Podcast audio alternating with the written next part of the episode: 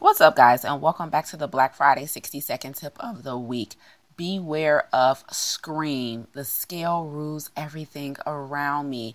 If you let the scale dictate your behavior every week, if you let the scale dictate how you eat, how you move, how you think, how you feel, you are in trouble. It's exceptionally important that you get away from being a weight watcher or a scoreboard watcher and you get into the mindset of preventing chronic disease, reversing chronic disease, of feeling your best, of being completely satisfied in your decisions based on your overall health status and not just what the scale is doing. You should not be weighing yourself every day.